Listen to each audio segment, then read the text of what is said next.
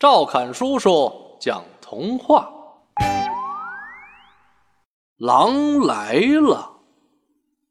从前有一个放羊娃，每天都赶着羊群到山上放羊。一天，放羊娃想捉弄山下干活的人，就大声喊道：“狼来啦！狼来啦！”人们拿着锄头和扁担。跑到山上，只见羊儿在悠闲地吃草，根本没有狼。人们问放羊娃：“狼在哪儿呢？这是怎么回事？”放羊娃哈哈大笑：“我是跟你们闹着玩的。”人们摇摇头，下山去了。过了几天，干活的人们。又听见放羊娃在喊：“狼来啦！狼来啦！”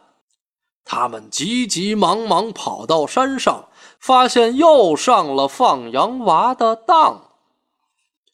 有一天，狼真的来了，他冲进羊群，见羊就咬。放羊娃吓得大声叫喊：“狼来啦！狼来啦！”救命啊！救命啊！山下的人们以为他又在开玩笑，根本就不理睬他，继续干农活。放羊娃看着被狼咬死的羊，后悔的哭起来了。